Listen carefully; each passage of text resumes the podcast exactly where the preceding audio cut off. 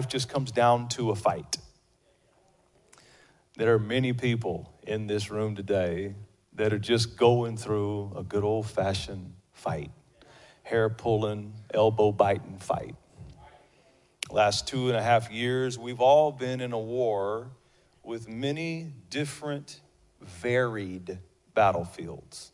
There's the things we have gone through as a nation, corporately, and then there are the things we go through personally. So we've all been through uh, a time over the last two years of severe political unrest, political divides, and uh, fighting with each other to the point that we've said it before. We're shocked at the families, the entire families that are separated and not speaking because uh, different uh, members of the family align on a different side of the political spectrum. Uh, this political divide has uh, brought division to churches and entire communities. And uh, it's, it's not slowing down anytime soon. The fall is coming. And then we've been dealing with wave after unending wave of COVID and all of the impacts and the closures and the different things and we have gone through it, and so seemingly some of the worst of it is over, but there's lingering effects that it has on us as a nation. And then we're all seeing the inflation that has turned uh, to recession. Some people are saying it's not technically a recession, it sure does feel like one. When you go to the grocery store, when you go to the gas station, still, um, you can just sort of feel it in the air uh, the economic difficulties. It's, it's a fight. And that's just to mention the corporate things that we're all going through, not to mention the personal things, the personal fights that you've had to go through in your life, health scares that you've had as an individual. There's nothing like a good health scare to throw you into anxiety for weeks and months, you know you have something major come up in your health and you're really worried about it. And it's so crazy. You call the doctor, you want to get seen and tested like today, and they can see you in three months from now. We have an opening where we can come and test you three months from now. What am I supposed to do for three months? Or marriage and family problems. Oh, nothing can nothing can get you into anxiety like marriage and family problems. You know, because you have to go out in the world and fight so many battles and struggle with so many things. And you want your home to be your sanctuary and your safe place. But when things aren't good at home, you fight out in the world and then you come home and you have to fight again. And you're just living in a cycle of warfare. And, and you've been in a fight. Now, you may not have been punched in the face, but you have been assaulted. Everybody's in some kind of fight. Rich people in a fight. Poor people in a fight. Beautiful people in a fight. Ugly people. Ugly as a mud fence on Friday. Still in a fight. And as a Christian, I want you to remember that it's not just life, it's not just the vicissitudes of life that we struggle against. Some of, not all of, but some of what we're going through has a spiritual component. The scripture says, Our adversary, our enemy, the devil, goes about as a roaring lion, seeking whom he may devour. And to encourage believers who are not only fighting life's everyday battles, but also who are facing spiritual attacks, the Apostle Paul writes that book of Ephesians. Go over there with me really quickly. Go to Ephesians chapter 6, verses 10 through 18. He says, Finally, my brethren, be strong in the Lord.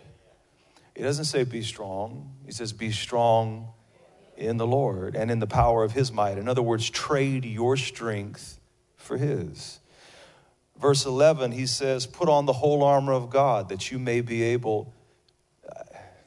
This is such an amazing concept to me. He doesn't say that you may be able to win, he doesn't say that you may be able to fight. He says, Put on the whole armor of God that you may be able to stand.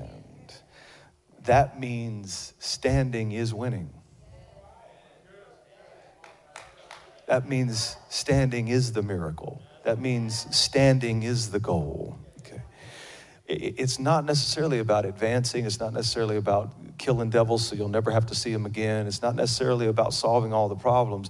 The goal, the trophy is after all I've been through, the armor helped me to still be standing. And then he says in verse 12, we do not wrestle against flesh and blood but against principalities, against powers, against the rulers of the darkness of this age. That's culture, cultural darkness.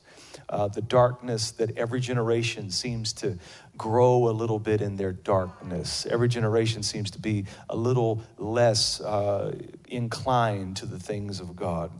He says that's what we are facing and fighting spiritual hosts of wickedness in heavenly places. Therefore, verse 13, take up the whole armor of God that you may be able to withstand. There it is again in the evil day. And having done all, to stand. I, I, do want you to know if you've been in a battle with depression, anxiety, fear, going through hell, I do want you to know there is victory to be found this morning just in the fact that you are still standing. You're winning if you're standing. You're succeeding if you are standing. You may be bruised, but you're standing. You may be bloody, but you are standing. You may not have all the answers, but you are standing. Don't let the enemy or people cause you to confuse how successful you've become just in the fact that you are standing. Having done all to stand. Verse 14, stand therefore, having girded your waist with truth. That word truth there is doctrine, core doctrine, fundamental doctrines, the things we believe deeply about Jesus. Sound doctrine will hold you together when everything else in your life is shaking. Fundamental core doctrine will hold you together. He says, having girded your waist. That's what a, a girdle does in the armor of a warrior, it pulls the whole armor together. Then he talks about the breastplate of righteousness, having your feet shod with the preparation of the gospel of peace, above all, taking the shield of faith. And then he talks about the helmet of salvation and the sword of the Spirit in uh, verses 16 and 17. So here, Paul is equipping the church at Ephesus for warfare. Everybody say warfare. Those times in your life when you are up under attack and you got arrows flying at you and you got a sword coming at you and you're in an all out war. But what about worry? Worry is a little different than warfare. Worry is what you go through in anticipation of the war. Worry is the, is the brace that you throw up before the th- punch is thrown. And I just want to submit to you, and I think you'll agree if you really ponder it. Many times, not all the time, but many times, Worry is worse than the war. Tensing your whole body up, bracing for the punch, is often more stressful and difficult than taking the punch itself. And the fear of what might happen is often worse and more tormenting than the battle itself. The ultimate truth that you have to remember is your enemy cannot destroy you outright. He cannot just come up to you and deal you a crippling blow. Satan himself could walk into your bedroom and unleash everything he can against you, and he can't destroy you because greater is he that is in you than he that is in the world. So, since he cannot whip you, he tries to wear you out. Since he cannot destroy you, he tries to make your mind dog tired with worry, anxiety, and fear. And anxiety, if you're taking notes, is the weapon the enemy deploys the most. Anxiety causes you to feel as if you've been attacked, when in reality, you've only been threatened. It would be like feeling the punch from somebody punching you in the face when all they did was just said, I'm gonna hit you. That's what anxiety does to your mind. And as a result, the enemy can cause you to lose days, weeks, months, and sometimes years of your life worrying about the mights, the maybes, and the what ifs. Keeping you in a bracing posture, keeping you in a questioning and in a stress posture when nothing has even happened. Do you know that there is a limit set by God to how many bad days you're going to have in your entire life?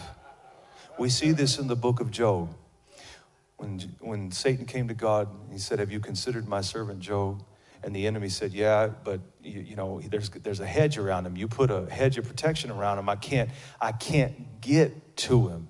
And he started trying to negotiate with God to drop the hedge. And when God agreed, God set the limits. In fact, he did it on multiple occasions because Satan kept coming back.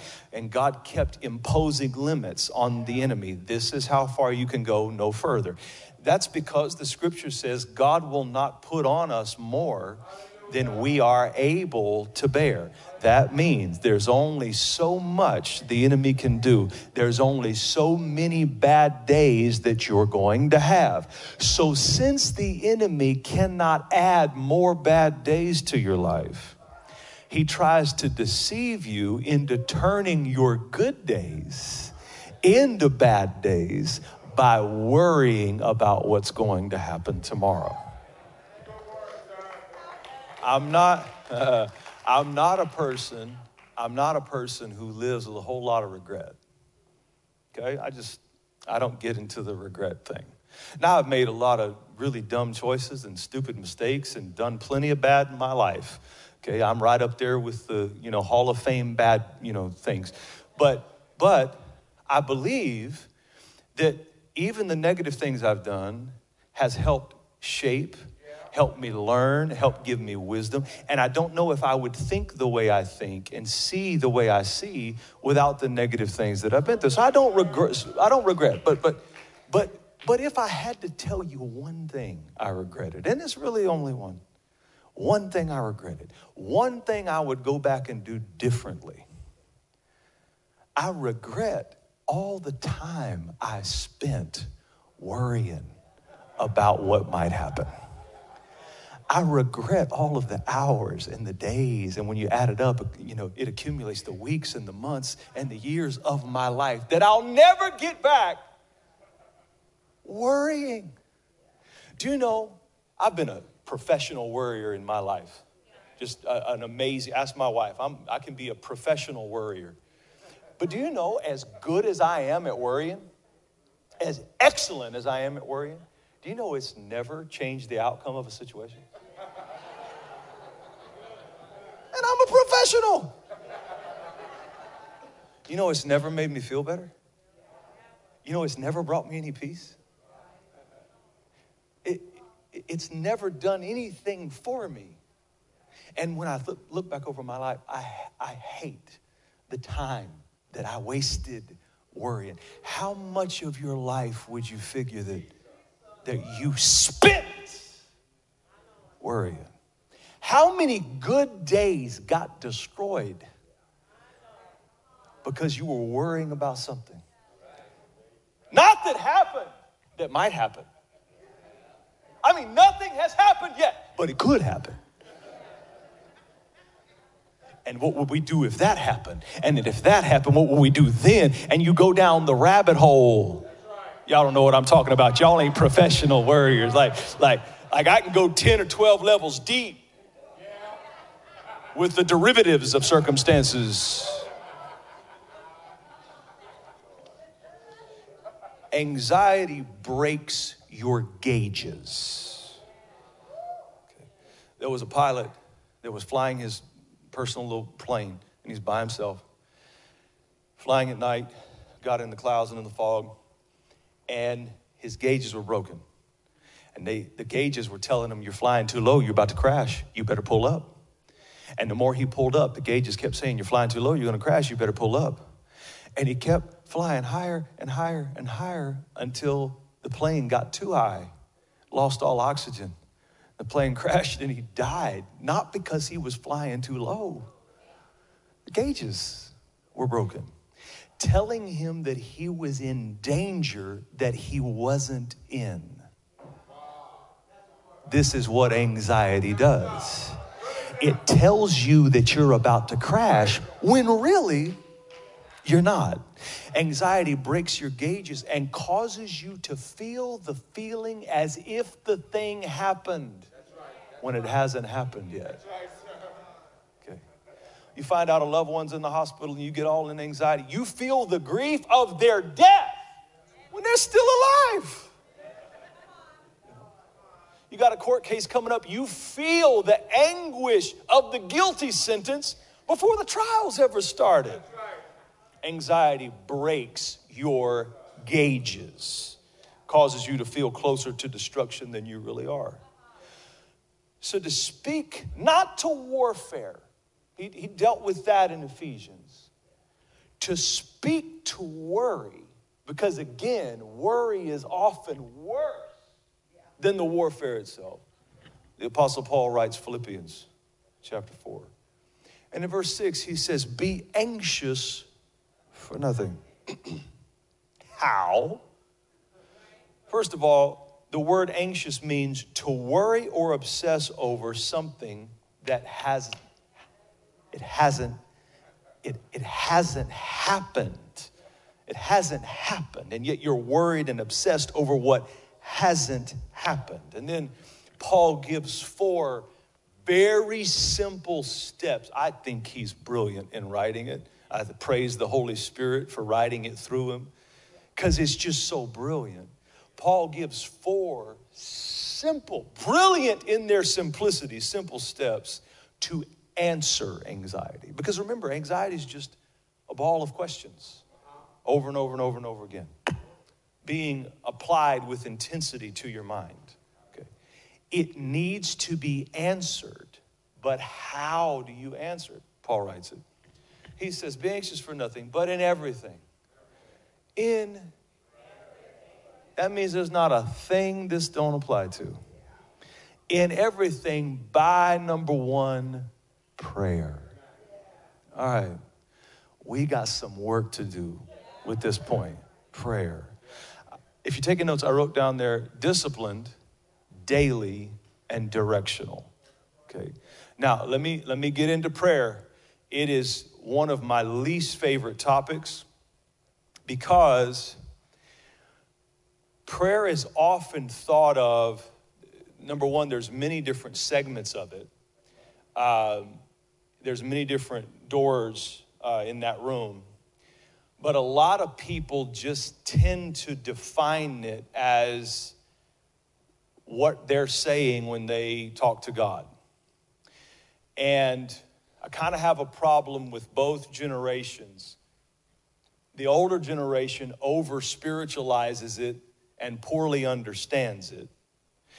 They do it, and because God is gracious and God remembers that we're dust, like David said, he, kind of winks at our foolishness sometimes and our ignorance.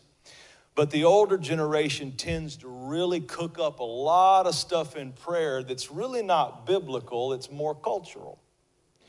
They heard it done in the church they were raised in, they heard their mama do it, or they, they were exposed to prayer meetings and different things. And so they adopted a certain style and really don't know what they're doing and because they're doing it in with sincerity and in faith they still get some results but the model is just terrible okay? That's the older generation. There's a lot of vain repetition to it. You know father god we come lord god in the name of jesus lord god father god and we say father god lord god in the name of jesus lord god father god and everything is a father god and amen a hallelujah glory to god and there's it's it's a lot of kind of chanting and and repetitive stuff over and over again Uh, because most of those people learned to pray by people who were praying to be heard. You know, who can set off the prayer the best at the prayer meeting? Who can make it sound the best, you know? And not, not all of that's bad and not all of that's evil. It's just misinformed, okay? The younger generation, they just don't do it at all. Uh, partly because they, they, can't, they can't see themselves doing it like a lot of people have modeled it. And it, it doesn't really it doesn't really click as to its effectiveness or to how it should be done why it should be done. And also it seems to the younger generation hard laborious like i got to create all these words this generation we're living in today the younger generation they're not good at talking they would rather text you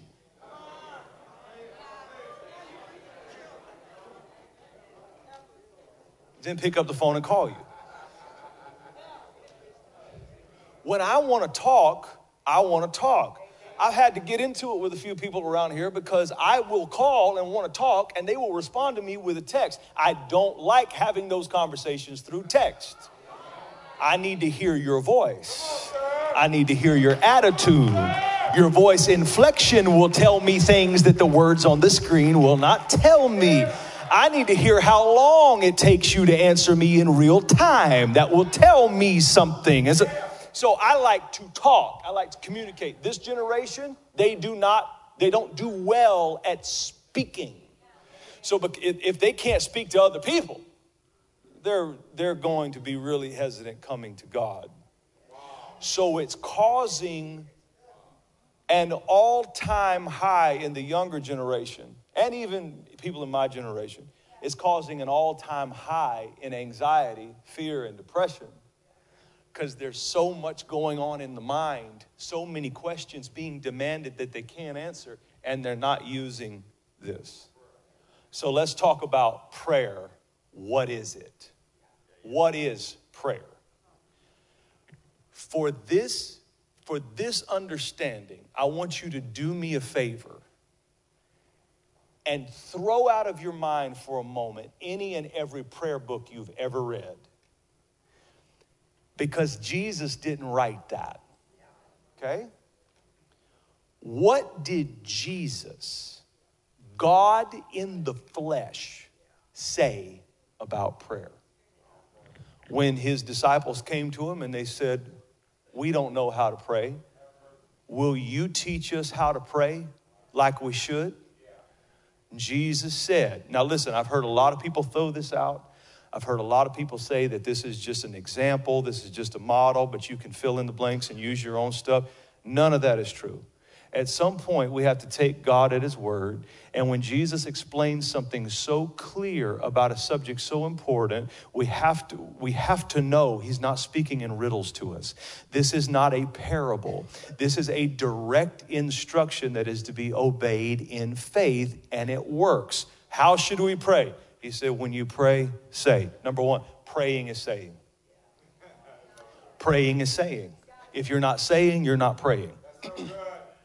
There's all these people that pray and meditate in their heart. That ain't prayer. Okay? It ain't praying if you ain't saying. Okay. When you pray, say, Our Father. What is Jesus teaching? The person of prayer. The person of prayer. That when you get down to pray, you know that you are speaking not to some nebulous universe, not to some indescript thing. You are speaking to a someone, to a person. Okay and that person is God the Father. Also, understand this we do not pray to Jesus Christ.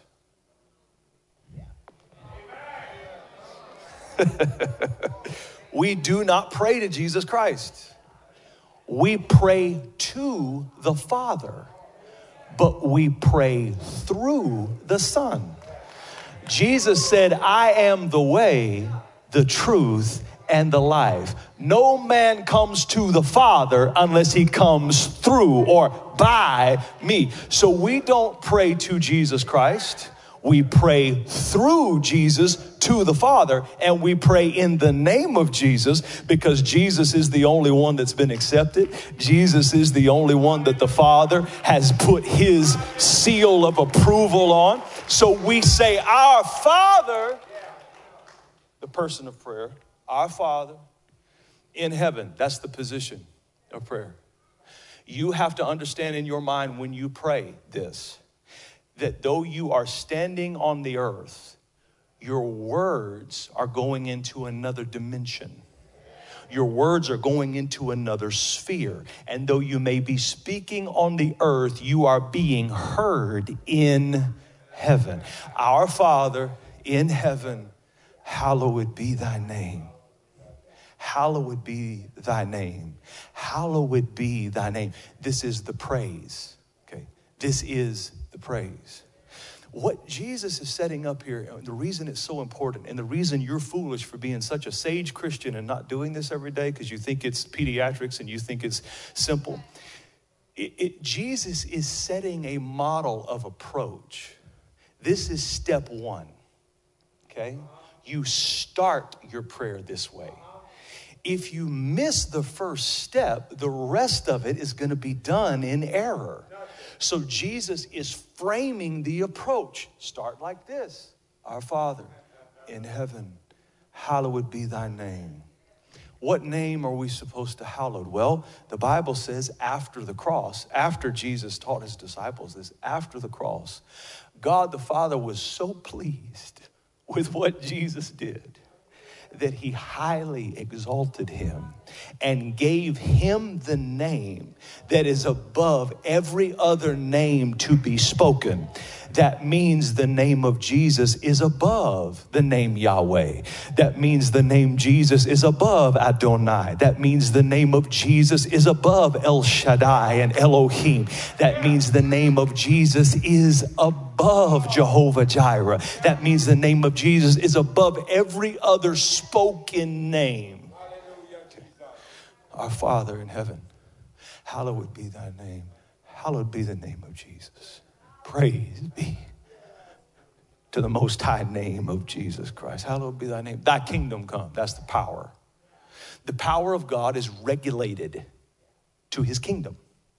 If you want to see the power of God flow, it has to flow through the conduit, through the pipe of his kingdom.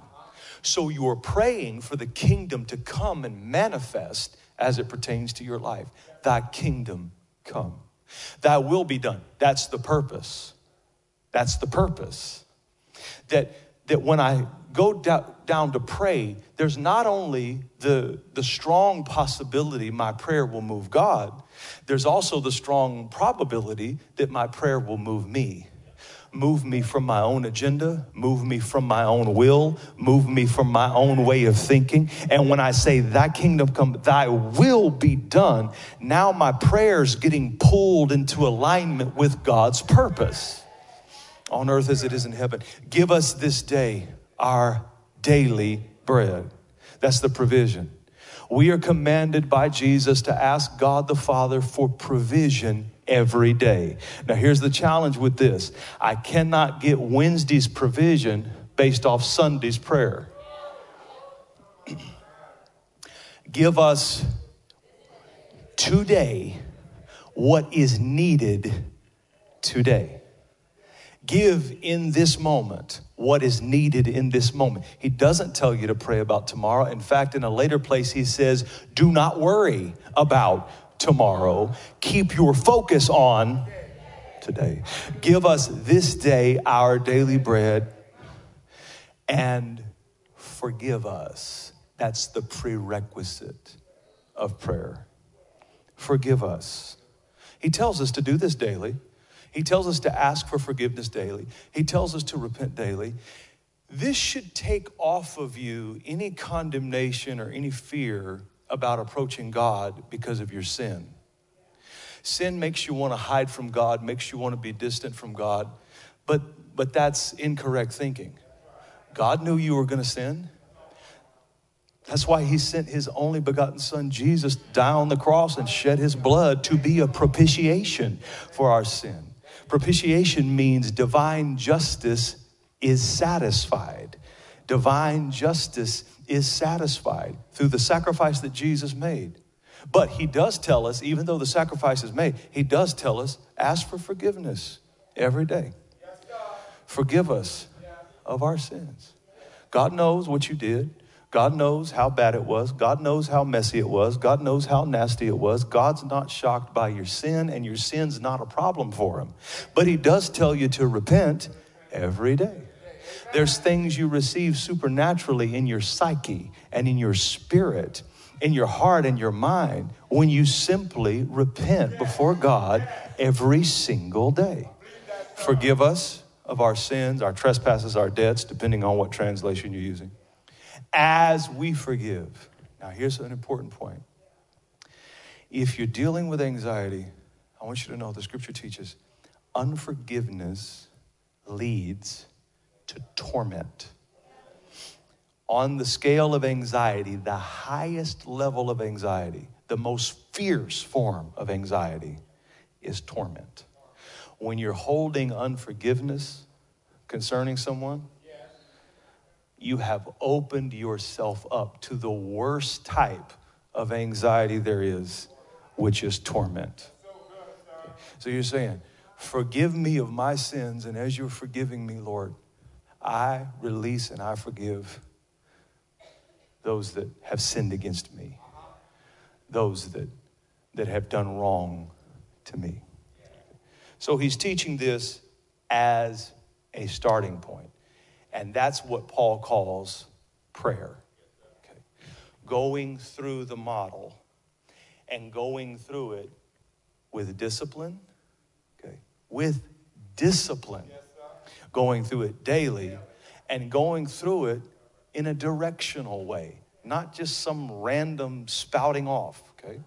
So we go through prayer who taught you that there was something weak or feeble about saying the Lord's Prayer? Who taught you that was a Catholic thing? Or who taught you that that was some kind of vain thing like the Pledge of Allegiance or saying the ABCs?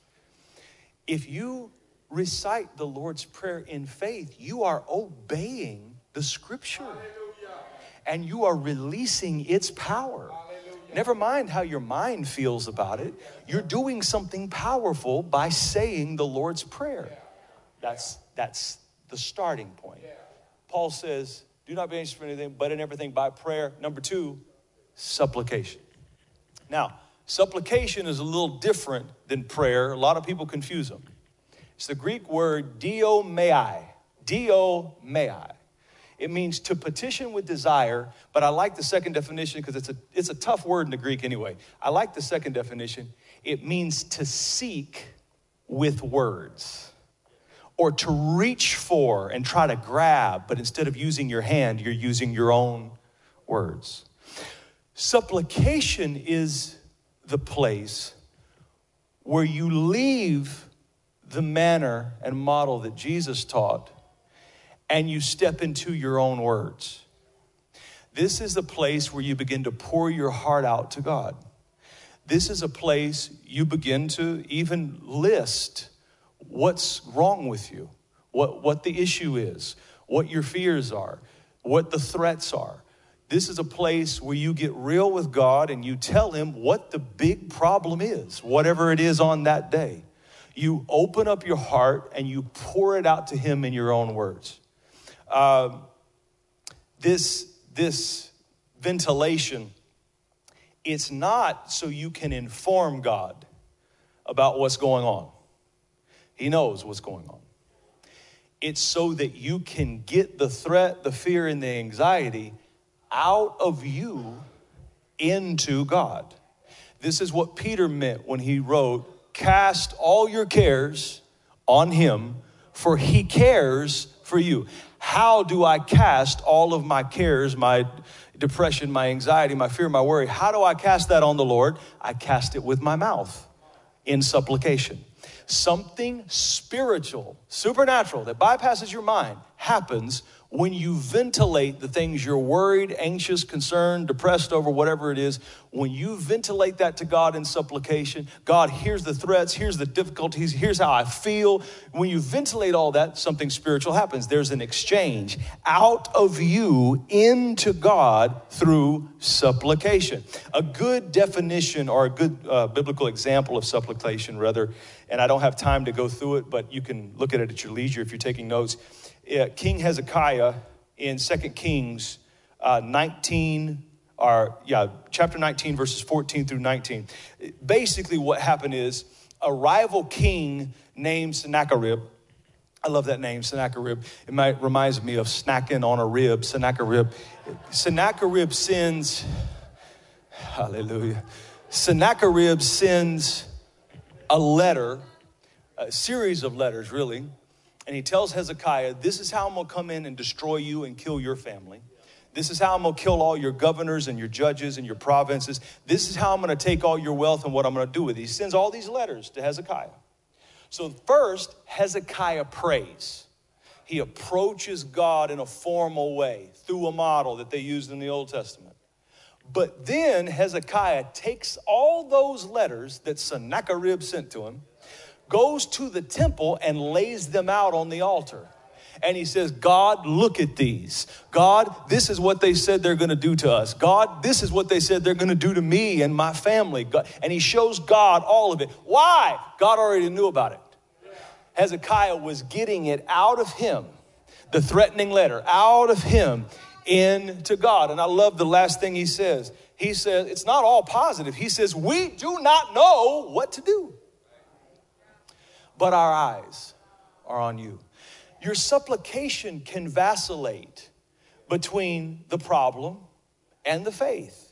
It can vacillate, vacillate between negativity and positivity. Read some of David's Psalms. It's as negative as the day is long.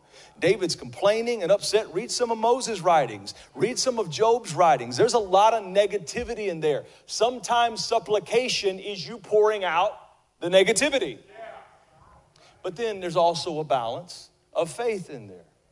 Supplication is important to ventilate what's going on in your soul. So be anxious for nothing, but in everything by prayer, supplication, with thanksgiving. With thanksgiving. This is brilliant. He says, in supplication, I want you to make a list of everything that's bothering you and make a list of everything that's wrong. But then I want you to go immediately after that into thanksgiving. The word thanksgiving in the Greek there literally translates make a list of gratitude. So show me your list of fears. Show me your list of threats. Show me your list of everything that's going wrong in your heart, in your life, in your soul. And then as soon as you finish showing me that, I want you to make another list of what you're thankful for. Because no matter how bad it is in your life on your worst day, you've always got something to be thankful for, grateful for. And so he said, in your prayer time, make a list of gratitude. Make, make a list of gratitude and give God praise for what is working. God, everything in my life seems turned upside down, but I thank you that I have a roof over my head. I have breath in my body. I have blood circulating through my entire body. Nobody helped me go to the bathroom this morning. I took myself. Nobody had to feed me this morning. I fed myself. I may be going through a lot of stress, but I ain't got no tubes in me right now. Thank you, Lord. I don't have no tubes in me right now. I may be going through a lot of pain. This relationship may be in trouble, but I don't have a catheter in right now. Thank you, Lord. Thank you, Lord. I can digest my food. Thank you, Lord, for the working of my kidneys. Thank you, Lord. I can swallow my water. Thank you, Lord, that I got somebody in my life that cares about me enough to call me and check on me. Thank you, Lord. Kids may be going crazy right now, but somebody don't have any kids to worry about. So thank you for the children that you gave me. House is a little crazy, but somebody don't have a house. So thank you, Lord, for what, and you start making a list of what you're thankful for. When's the last time you made a thankful list in your prayer? When's the last time you spent seven consecutive days doing this, making a list of gratitude in your prayer? It is life changing if you do it. Be anxious. I'm teaching. Stop preaching, boy. Be anxious for nothing, but in everything. Prayer, supplication, with thanksgiving, praise. Thank you, God. That's what praise is thanking God for what He's done. Thank you, God, for what you've done for me. Oh, hallelujah. Number four, then let your requests be made known unto God. A lot of people, when they get down to pray, they use number four as number one. It don't work like that. That's not the model. If you understood how powerful this model that I'm giving you is, it would change your spiritual life. I'm telling you, you ain't been doing this right every day. I promise you. You ain't been doing this right every day. It's at number four that you begin to let your requests be made known unto God. I can teach you this because I learned this early. I learned this before I learned common sense. I learned this when I was a brat. Okay? And and it served me well. You ain't gonna like me after this story. And it's okay. It's my story. You don't have to like it. But you ain't gonna like me. You're gonna think different about me after this story, but it's all right. I was 19 years old. 19. And uh, my dream car, the one I had a poster of all, all my adolescent years, was a Corvette. And I found one, used one for about $32,000. I told my dad, I'd really like Corvette. And uh, my dad and I have always had this thing. I, have not been a perfect son. I've not been a per- perfect person far from far, far, far from it. But I've always done everything my dad asked me to do. And uh, he asked me to do something, and it wasn't easy, and I did it. And he came in and he said, You did what I asked you to do. And he said, uh, I'm not going to get you that car that you found. He said, But my buddy Larry Benson, that owned Benson Chevrolet back in the day, said he had a heart attack a month ago. He called me in, and I prayed for him. They weren't expecting him to make it. And he said, And he recovered, he got healed. And he said, I was talking to him about this situation with the car, and he said, uh, He told me to come by that he's got a limited edition Corvette Z06, brand new, 405 horsepower. And he said he wants to make me a deal and get you in that car.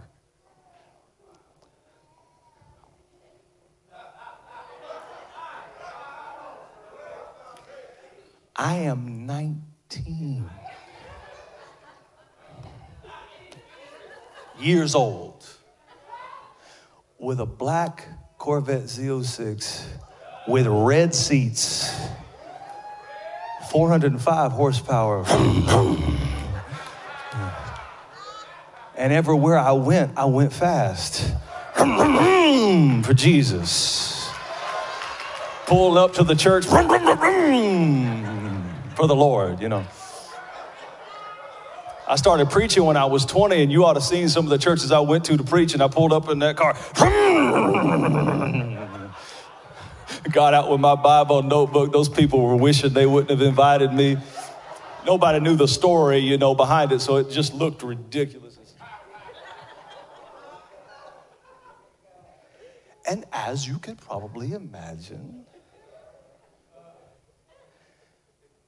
I drove like a maniac everywhere I went. And the first year I had it, I racked up so many speeding tickets that they suspended my driver's license. Now, if you've never had your driver's license suspended, what you do, no, you don't go bicycle yet. That's step two. What you do when, when you first get it suspended, and it's only been suspended one time, there is something called a provisional license, in SR 22. where you can get a provisional license to drive to places like work, you know, church, to the grocery store, and you have to keep a little log with you and write in the log what time you left, where you're going, when you're coming back, and all this kind of stuff. But you got to see a judge to get it. And I had an appointment with that judge, and my daddy knew the judge. So I thought, mm, be all right. We go in and see this judge. This judge says, I don't ever want to see either one of you ever again. You remember that, Daddy? I don't ever want to see your face or your face ever again in this courtroom. If I see you again, this is what he said. That's my daddy. If I see you again, I'm going to do everything in my power to take you off the road. So I got my SR 22. And I went back and got in that car. And within a week, I got a speeding ticket on a provisional license. And got a notice that my license had been suspended for one year. Now, listen.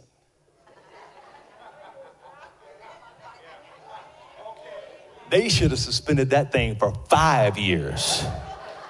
If they had any idea but they got suspended for a year. But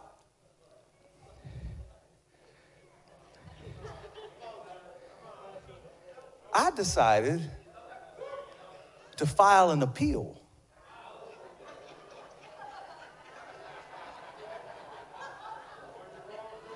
And I had to go before that same.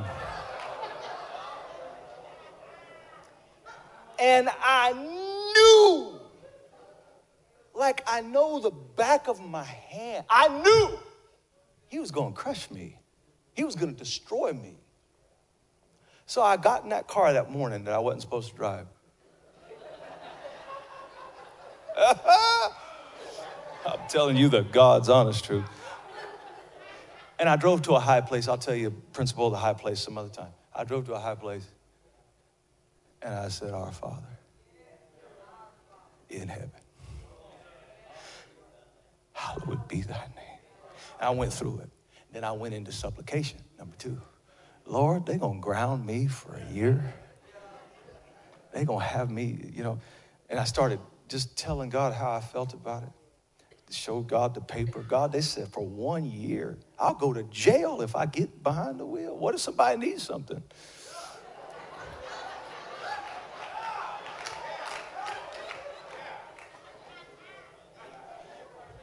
Number three, I went into Thanksgiving. But Lord, I thank you.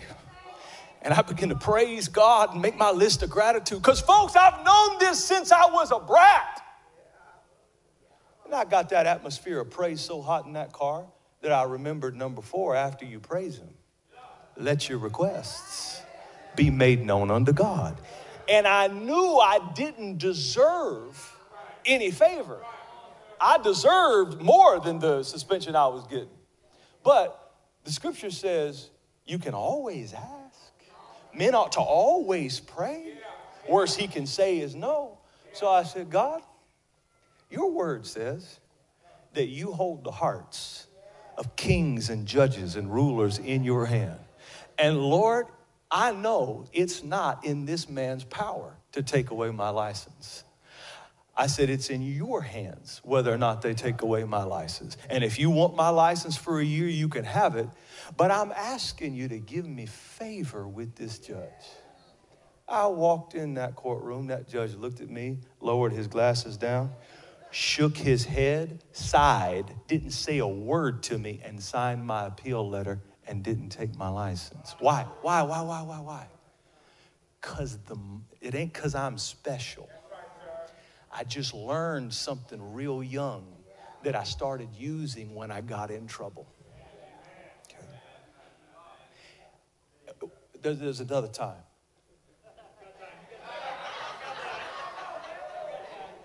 Told you you ain't gonna like me. Another time I got stopped by on the way to church. I was going to church on Sunday night, got stopped by a police officer that made a couple of snap judgments about me before he ever knocked on the window. Um, I'm not to say what I think the problem was, but he, when he comes up to the window, he's already run the computer and he's seen my record. And he's seen my age. So he takes it upon himself that today is going to be the day somebody teaches this little kid a lesson. I was going, it was right there uh, by Wood Lake. I was going 53 and a 40, 13 miles an hour over. Had no warrants because I got a lot of tickets, but I paid them.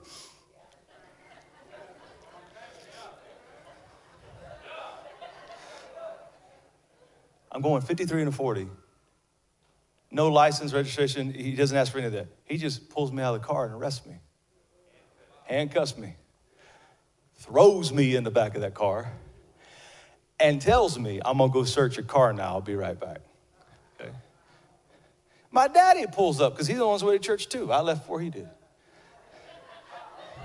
And we've always been, we've been in the city 39 years. Our whole time here, we've been good to SAPD and to Bexar County, do a lot of things with them. And, and dad, you know, figured he might, you know, use a little bishop charm on him. And, and dad pulls over and, and gets out and starts walking.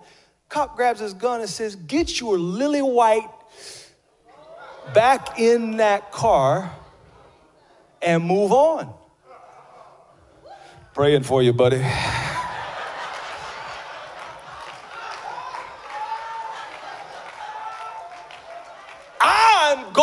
To jail and it ain't gonna be good. He's searching that car. I'm in the back of the police car. And I said, Our Father in heaven, hallowed be thy name. I went all the way through it. Then I got into supplication. Lord, you know it ain't gonna be good for me to go to this jail. Dumped all that out, went into thanksgiving and giving God praise. Had tears streaming down my face, thanking God and praising God. Then, number four, let your request be made known unto God. I said, God, if you could get me out of this. He came back, got in the car, looked at me, cussed me all the way out. And I smiled and said, Yes, sir, you're right about all that. I am certainly all those things.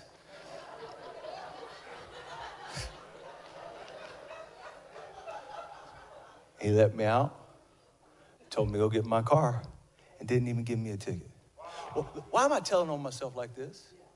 I want you to know this doesn't just work for good people that were doing the right thing and fell on hard times. This works for people in a mess that deserve their own destruction. But it will work if you will work the model. And the model's in the word. So to have faith in the model is to have faith in the word. The Bible says God watches over his word carefully to perform it. So anytime that a fool or a bad man or a bad woman messes around and starts working the word, God starts watching over them and he releases blessing and deliverance and grace and power, not because they deserve it but because the word is so good and so cherished by God. Why should you do number one prayer, the Lord's Prayer? Because Jesus said in the word to pray the Lord's Prayer. Why should you go into number two supplication? Because the word says go into number two supplication. Why do you transition to thanksgiving, making a list of gratitude? Because the word says it. And then why number four, only at that point do you let your request be made known unto God? Because the word said that's the way to do it. Do you know there's a protocol for approaching God?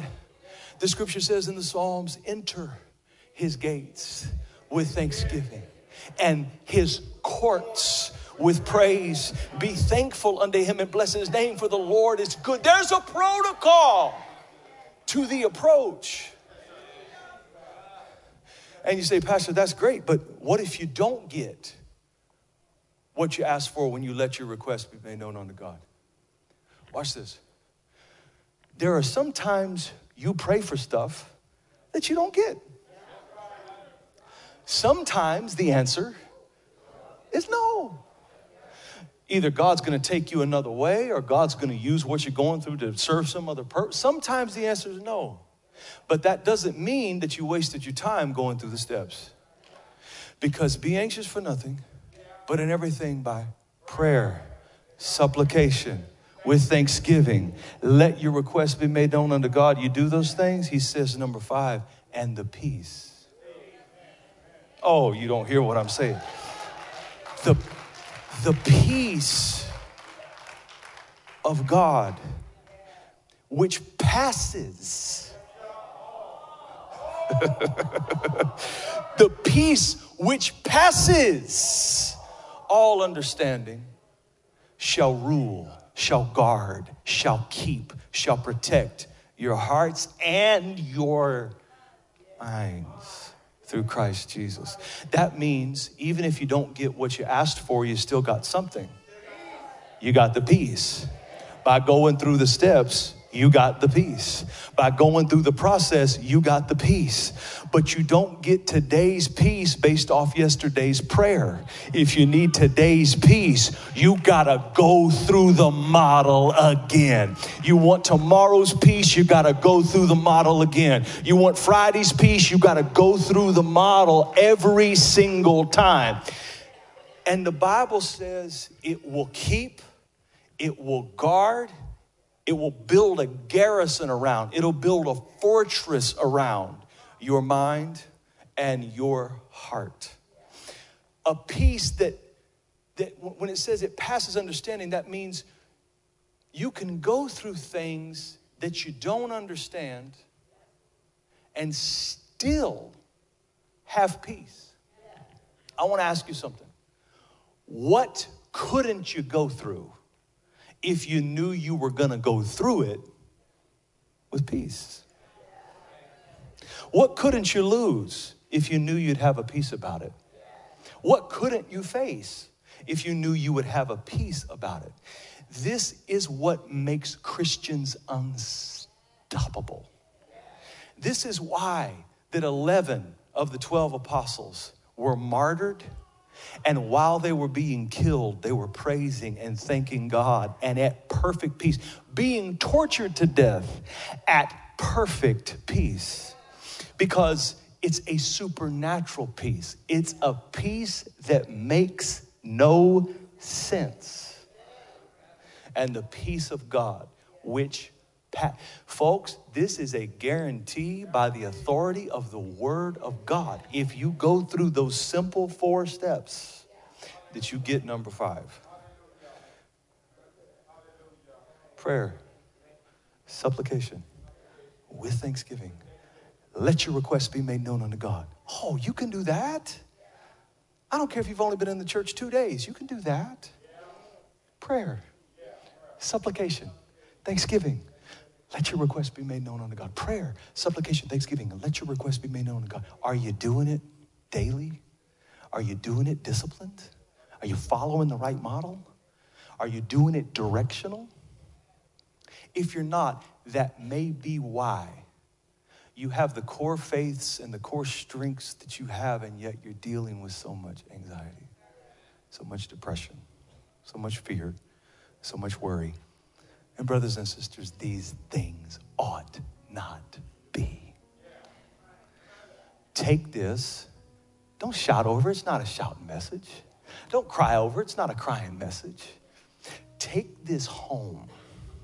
Let the ministry today start in the morning for you. When you get up and you start your day, remember these words.